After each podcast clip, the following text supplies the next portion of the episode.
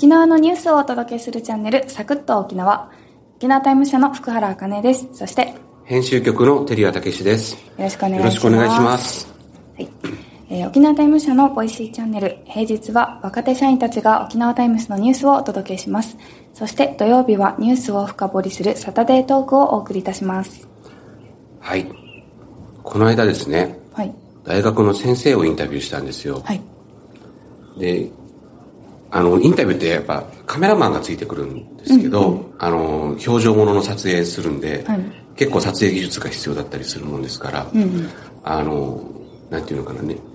熱がこもったインタビューとかだったらちゃんとその熱がこもったような表情を撮ったりとか、穏やかな表情だとか、なんかにこやかに喋ってるとかっていうの、表情ものってやっぱ難しくて、うんうん、それでカメラマンも結構気を使って撮影したりするんですけど、でも僕インタビューする側はメモ取りながらインタビューするんで、うん、ノートを見がちなんですね、うんうん、そうするとちょっと節目がちになっちゃうんで、うん、そ, しそしたら今回インタビューされる側、はい、大学の先生はもう下向いちゃうんですよ。うん、そしたらカメラマンからしたら撮りにくい状態になるんで、表情が見 え, な見えにくいですもんね。そうそうそう、なので一番いいのは、えー、と目と目を合わせてちゃんと会話をするっていうのが大事なんで、うん、それと僕メモ取るのを控えるんですよ、インタビューするときって、はい、で、あのでその僕の後ろからカメラマンが立って耳のあたりからこうレンズ出してこうガバシャバシャバシャって撮る、うるさいんだけどバシャバシャ撮るんですね、はい、でもね、いい写真撮ろうとしてるからかカメラマンも一生懸命やってるから我慢してるというかやってるんだけど、まあ、しょうがないですね。はい、で、まあ、大体冒頭のじゅっぷんとかじゅうごふんぐらいでそういうの撮れるんですけど、今回最後までずっとやってるんですよ。バシャバシャバシャバシャって言って。で、そうすると僕、最後までメモが取れない状態で終わって、大変ですね、どうしたのかなと思って、うん、そしたらやっぱ案の定、あんまいい絵が撮れなかったみたいで、うんうん、カメラマンが、はい、あの、ちょっとね、やっぱ教室内暗いんで、外で撮りましょうって言って、撮り直しに行ったんですよ。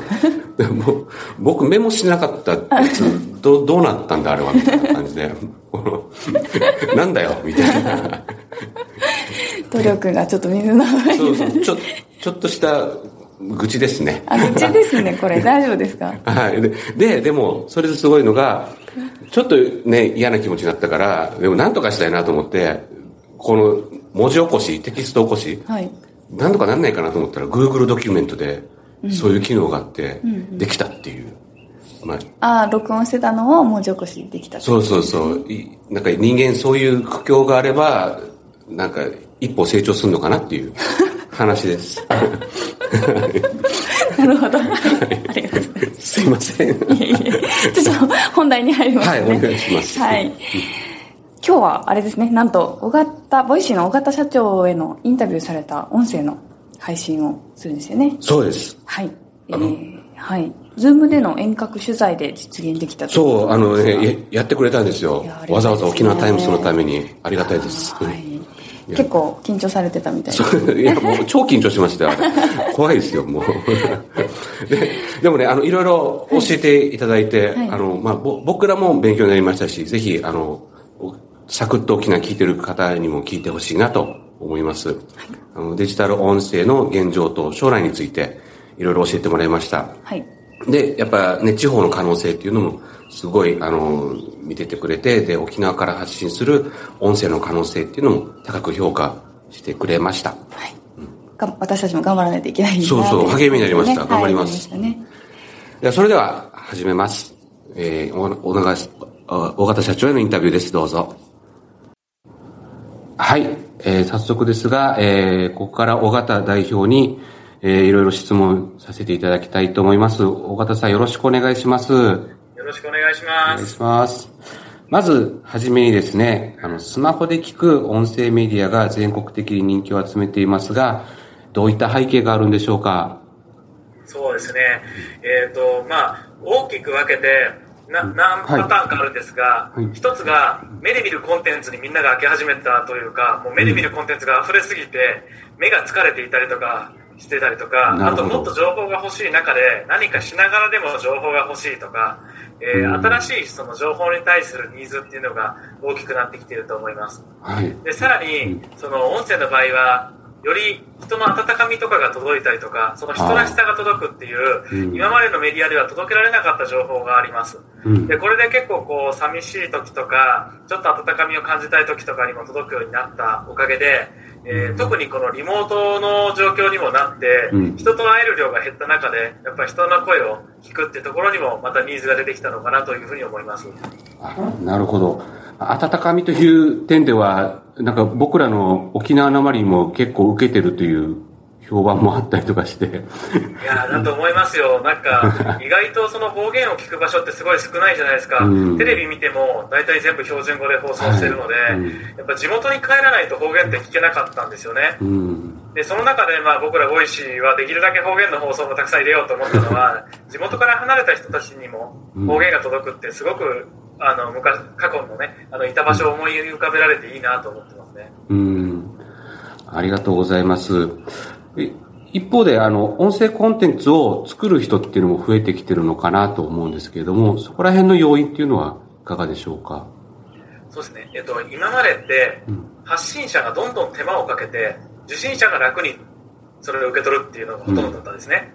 うん、でも人間はほとんどめちゃめちゃ忙しくなってきちゃったおかげで、うん、発信をめちゃめちゃ手間かけてやってる人ってごく限られた時間のある方々がプロの方々しかいない状態になりつつあったと、うん、あ、なるほど。で、その中でとはいえ個人が活躍する時代になるときに自分の人生たくさん使ってる人からすると、えー、手短に簡単に時間を使わずコンテンツを作って発信できるっていうところには、うん、まあ、結構大きなニーズがありますと、うん、でえー、なので音声コンテンツってもうボタンを押して音声入れるだけでいいんですよね。なので最もこう手軽に、えー、自分の中の情報を届けられるので、うん、そこで発信したいっていう方が増えたというのがあります、うん、でさらに、えー、音声ってめちゃくちゃ炎上しにくいんですよね。それはもう前後の文脈とかも聞けたりとか、その人がなんかこういたずらっぽく喋ってるのかそれとも真剣に喋ってるのかでも多分その文脈が伝わる、うん、で世の中の皆さんの国語力がだいぶ減ってきて文字を書く数書く量と聞く量が書くと読むがやっぱ量が減ってる分、うん、やっぱこう誤読して炎上みたいなのが、まあ、めちゃめちゃ増えてきてる。なるほど、うん、そういう中であのもうちゃんと届く人にこう炎上とかなく届けたいっていうニーズもあってそういう時にはもう音声で届けたいって人は結構出てきたなと思います。あ、声質とかでも分かりますもんね。そういう感情っていうんですかね。そうですね。そういうことですね。はい、あのぼ僕らもやっぱあの全くの素人なんですけれども、やっぱボイシーのアプリ立ち上げてボタンを押すだけでそういう番組が作れるっていうのはやっぱすごい手軽なのかなと思います。うん、ですね。いや嬉しいです。そう使ってもらえるのが。あ、ありがとうございます。ちょっとねレベルがまだまだ追いついてないっていうところは中身があれなんですけれども。でもそれはなんかあのもうななんか練習というか慣れだと思います。文章もいきなり書いてめっちゃ上手い人いたらちょっとびっくりしますもん。あ、そうですね。はい、徐々にですがあの上達していければと思います。あのまあ。そういう意味ではこのボイシーみたいに、えー、とアプリっていうんですかメディアっていうんですか音声のメディアがいろいろプラットフォームですね。あ、プラ、あ、そうですね、プラットフォーム出てきて ボ, ボイシーさんのなんか特徴っていうかあの良さみたいなところをちょっと教えていただければと思います。そうですね、うん、今結構乱立していろんな音声を発信できるアプリは出てきたりとかしています、はい、でポッドキャストだったり Spotify さんとかもいろんなところがあって、まあ、今もう耳の時代の奪い合い耳の奪い合いの時代が来たっていうようなことは言われている中で、うん、じゃあボイシーはどういう特徴があるんだっていうと大きく一つ言うとリスナーさんが聞いて安心できるコンテンツだけにしたいと思っているのでコンテンツクオリティをとにかく上げたいというふうに思ってますと、うん、なるほど。でボイシー上にあるコンテンツとしては大きくふたつあって、うん、ひとつは、えー、個人が自由に発信をできるというものでなんですが、はい、大体これは実は審査制になっていて、うん、大体週ににせんさんびゃくにん申し込んできて にさんにん通るみたいな、審査率 いちパーセント から さんパーセント ぐらいを毎月移動してるぐらいで、えー、入っています、うん、これはあのこの人の話って聞きたい人が絶対いるよねっていう人を選ばせてもらっていて、ボイシーに来れば誰かはせんにん以上は聞きたいって思うような人たちばかりがいるというような状態にして、まず声のヒーローを作ろうとしているっていうのが、まあ、ボイシーの特徴として一つ大きなところです。なるほど。えー、さらにもう一つはボイシーはあのメディア機能を持っているということですね、うん、えー、沖縄タイムズさんもそうですし、うん、日経新聞さんだったりとか毎日新聞さんなどというあのメディアさんが毎日コンテンツを届けるということをしています。で、えっと、他の、まあ、ポッドキャストさんとか、どちらかというと、その、一つ一つのチャンネルが自由に喋ってるだけなんですけども、毎日定期的にニュースを流したりとか、そういうメディア的な要素を持ってきて、えー、リスナーの方に習慣的に使ってもらおうっていうふうに考えているのは、あの特にボイシーの特徴だと思います。あ、なるほど。一つ目の、あの審査制、審査制っていうのはボイシーさんだけなんですかね。そうですね。今のところうちだけですね。なるほど。で、倍率が いちパーセント 程度っていう感じ。そうですね。ああ、すごいですね。やっぱにありがたいですよね。もう皆さん申し込んできてくれるので、まあ、こちらとしてはできるだけたくさん入れたいとは思ってるんですが、うん、なんかやっぱりこうあのリスナーさんを確実にボイシーだったらアトラクトできるんだぞみたいな、うん、なるほどところにしたいなと思ってますね。ね、そ, そんな中でぼ僕らみたいな素人が入ってくるのもどうかなとちょっと恐縮なんですけれども、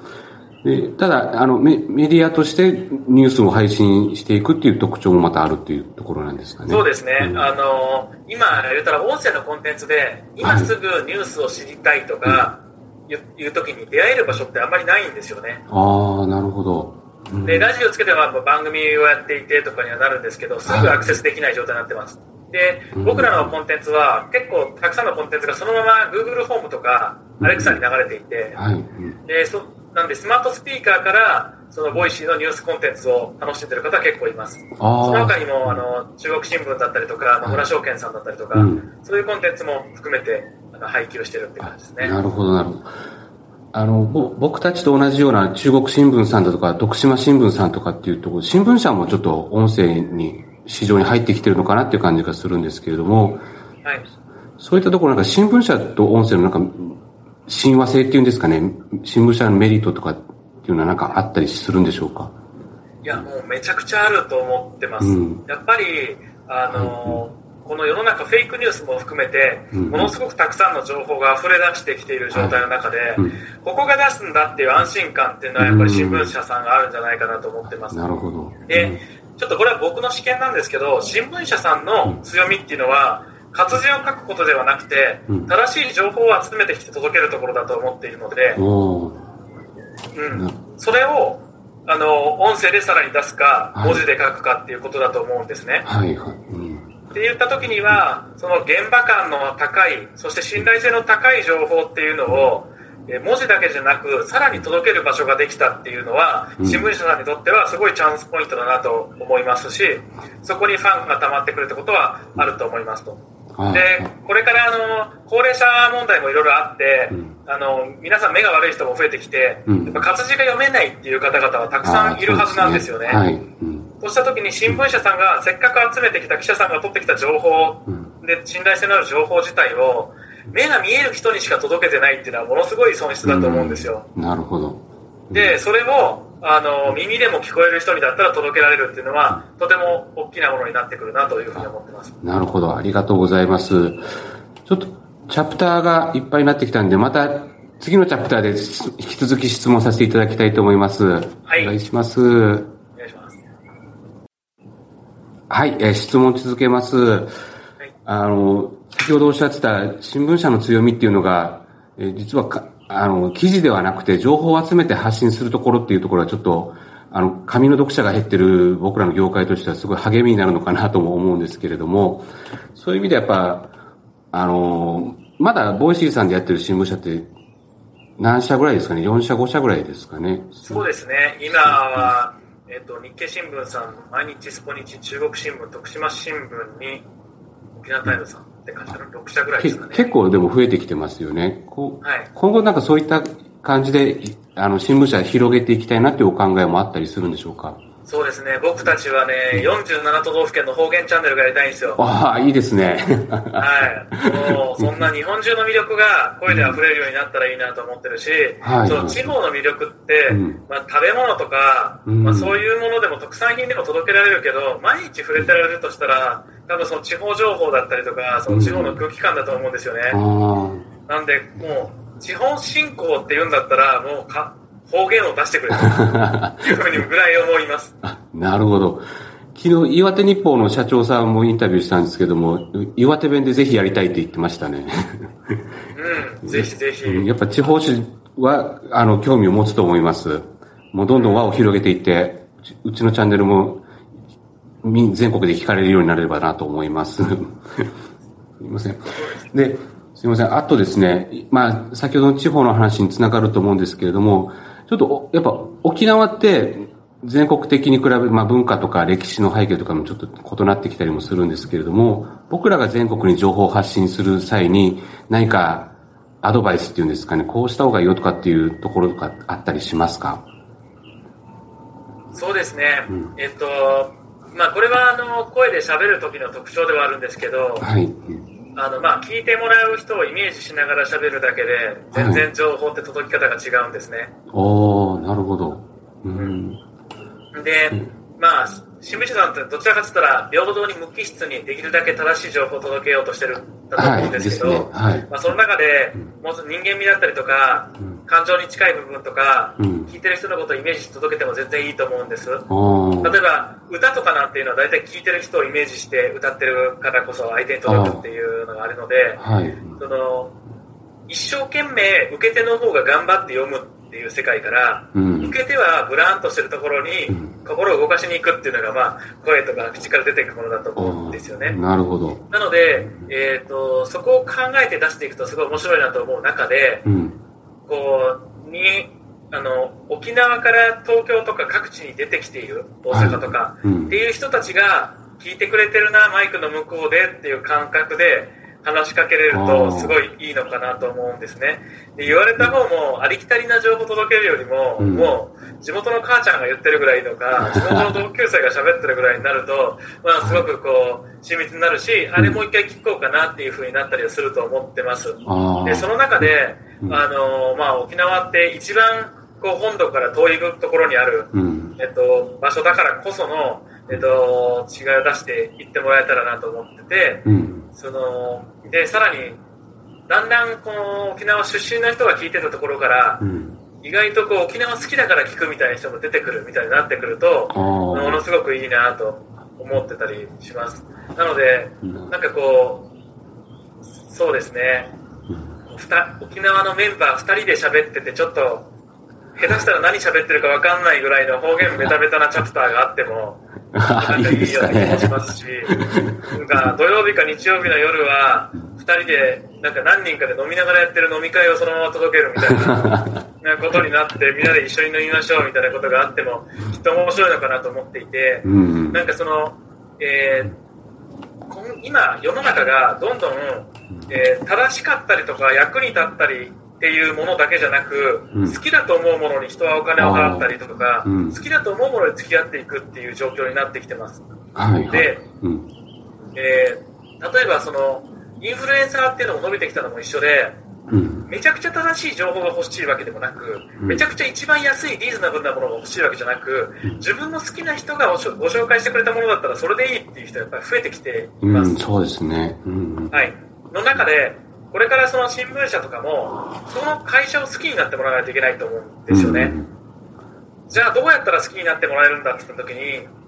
とにかく間違ってないので無機質に出しますが安いですって言ってるだけではなかなか好きになってもらいにくいと思うんです、うん、だからこそ、えー、記者のメンバーが自分のキャラクターを出していったりとか、はい、なんなら社長のメッセージとかをみんなで聞き入って入れてみるとかそういうことをして聞いてる人が好きって思うんだっていう人が増やしていけるとすごい素敵なのかなっていうふうに思います。うん、ああ、なるほど。正しい情報だけじゃなくてその親しみやすさというか、まあそれは自分らしさを出していけば愛着持ってもらえるんじゃないかっていう感じですかね。そうですね。だからなんか結構その大きめの特集を取った人とかが例えばその編集後期みたいな、この記事書いた時にこう思いましたみたいなことを書いて、うん、はいはい、うんうん、でそれをこうなんでしょうね。あの記事に例えばちょっと キューアール コードとかつけちゃって、はい、もうこれ取ったら、うん、書いた後の記者の気持ちとか届きますとか あ, あともしくはその例えば甲子園の前の高校球児に学校行って、はい、ちょっと意気込みだけみんなに聞いてきてその意気込み新聞に載りますよって言えば、はい、みんな多分ちょっと買ってちょっとこうスキャンしてそこからの声も届くとかいうこともやるのかな、うん、そうするとその時の熱量とか、うん、やるぞーみたいな声が入ってるだけでも一つあの面白くなるんじゃないかなと思います。そうですね。あ、いいですね。あの一応まだ沖縄の方がほとんどリスナーだと思うんですね、僕らのチャンネルって。そういう意味では、あの、沖縄の方にちょっとメッセージっていただいてもよろしいですか？あ、ぜひぜひ。あ、あの、お願いします。僕はもう沖縄めっちゃ好きで、まあ、何度も、まあ、行ってます。で、かつそんだけ違う文化がある方々もすごいし、うんうん、沖縄から出てきてる方もね、トップガンを含めてすごい活躍していらっしゃる方もいるし、まあ、まあ僕は好きな地域の一つですね。僕はあの元々の兵庫県出身なんですけど、で、えー、日本の中でこれだけ独自文化を持ってるところっていうのはもうないので、うん、そこの文化が多く出てくるところはあの日本の宝になると思ってます。はい、で、あとかつこれからインターネットの世界になった時に、うん、初めてこう地方も東京もないどころか世界もないっていう風になってくると、うん、ってなった時にその地方が地方らしいカラーを出すっていうのがもう無条件にこう、うんうん、同じスタートラインに立っていると、はい、いうことだと思うんですよね。うんうんだからこそなんか今インターネット上にまた音声っていう世界ができるところで自分たちは何ができるかなっていうのを遊び心を持ってやっていただけたらと思うし、はい、こういう番組が盛り上がって、うん、なんかこう沖縄県民みんなが聞いてる番組みたいになってそこでなんか出ることも嬉しいしあそこでやってること昨日聞いたみたいな感じになるのとかもすごくいいなと思ってます。でこの例えば沖縄タイムズの何曜日の人がちょっと人気になっちゃったとかああいい、ね、そういうヒーローが出てきたりとかなんかそういうなんか番組なんかも生まれてきたら嬉しいなと思ったりはするのでぜひなんかこう一緒にね音声の世界を作ったりとか、うん、で地方の魅力を一緒に出していったりとかで沖縄の方々のコミュニティの中心地の一つになっていけば嬉しいなと思ってます。 あ, ありがとうございます。なんか期待が大きすぎて僕らでは背負いきれないと思うんですけれども、ぜひ、あの、沖縄で広げていけたらと思います。あの、多分、あの、発信する方も、その、笑ってるっていうのと、はい、笑い声を入れるのがすごくいいと思います。ああ、なるほど。そうですね。あの、うん、笑い声とか届けられる唯一のメディアなので、ああ、そうですね。そこは、うん、はい。なので、もうちょっと自分で話して冗談言っても、あははは、ぐらいで届けれたらいいなと思うので、ぜひ、笑い声の多い、放送になったら嬉しいです。 あ, ありがとうございます。笑うようにします。あ、今日はあの尾形さんに聞きました。尾形さんありがとうございました。ありがとうございました。よろしくお願いします。失礼いたします。はい、えー、テレアさんによる尾形社長へのインタビュー音声をお届けしました。私も、えー、と Zoom の方でご同席させてもらったんですけれども見てましたね。はい、あのボイシーとかクラブハウスでいつも聞いてる尾形さんのお話を直接伺うことができてとても感激しました。感激でしたよ ね,、はい、ね僕もねとっても緊張したんですけど本当に緊張したんだけど楽しいです、まあはい、インターネットってあの距離の垣根がなくなったってことなのかなと感じました。で尾形さんも言ってましたけども都会や地方とかさらに海外まで同じように発信できるっていうのがもう魅力だなと思いました。そうですね。あの、うん、尾形社長が途中でおっしゃっていたよんじゅうなな都道府県の方言の配信もあったら面白いっていうのがすごくいいなと思って思います。はい。うん、あの垣根を越えて地方同士でこうつながっていけたら素敵だなとすごい感じました。いいですね。じゃあそのためにはまずはサクッと沖縄を頑張っていきましょう。はい、そうですね。頑張りましょう。えっと、今日のこのインタビューはですね、後日紙、えー、紙面とウェブの方で記事になる予定です、えー、ぜひチェックしてみてください。はい、えー、あとコメントを寄せてくれているリスナーの皆さんありがとうございます、えー、ご意見とても参考にしています。ぜひもっとあどしどしまたお寄せください。はい、えー、それではまた来週からは、えー、月曜から金曜まで沖縄タイムズのニュースをご紹介し、えー、土曜日はニュースの解説などをやっていきます。来週月曜日の担当は岸本啓太さんです。皆さんぜひ聞いてみてください。今日もありがとうございました。一平二平でエビタン、またんちちみそうりよ。